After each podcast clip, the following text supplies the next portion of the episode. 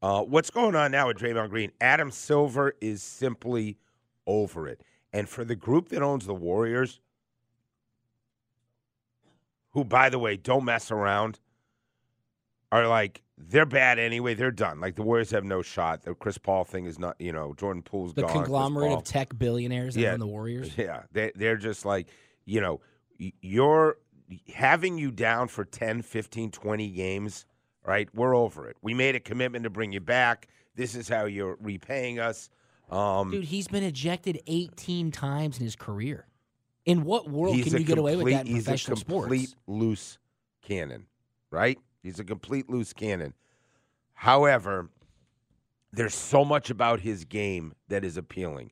And when I watch our Atlanta Hawks and I watch the defensive effort and listening to Quin Snyder, do you have Quin Snyder talking about them last night? Because the Raptors and everybody in, in basketball is running through us like we're not even there. like I said, give Toronto credit, but you know, I thought you know we had some breakdowns, but I thought our guys really competed and played.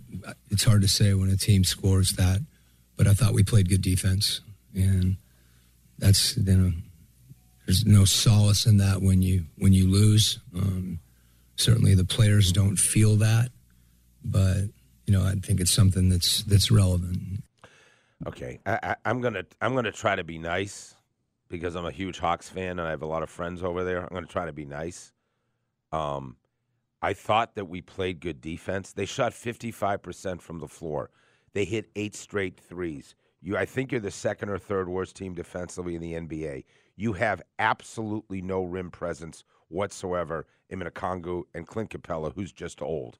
Like, are you seriously, Quin Snyder, going to sit up on that podium and use the words "I thought we played good defense" after what was what was the uh, what they score 135? That's right. Okay.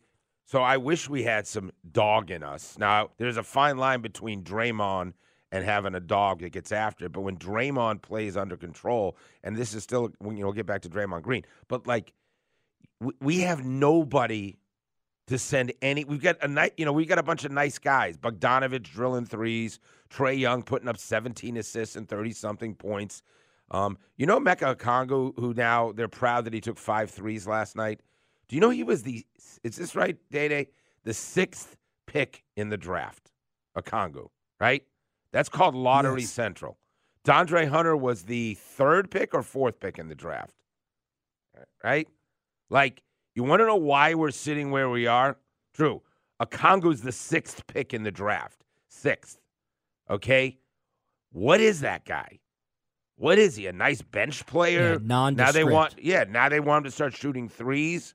Um, DeAndre Hunter, you know, I can count on him as about as much as I can count on the 36 year old guy down at the uh, uh, at the concourse playing hoops at 11 a.m. Some days he'll, be, you know, he comes in and he drills threes, and next day he's hung over as hell. I'm not telling you, DeAndre Hunter is is that, but he, that's how I count on him. The same every down. other game. Every other game, uh, you know, Billy's ready to go. So I've watched I watch every Quin Snyder post game press conference because I'm kind of fascinated with those red glasses, and he's talking. He's, he just has a very he sounds like a professor in college the way he talks to you. I just, but um, but I'm tired of hearing about effort and defense. I'm not. There's no anger. There is Jalen- a fine line, though. You talk is about Jalen Johnson, Giannis, uh, uh, uh, Antetokounmpo?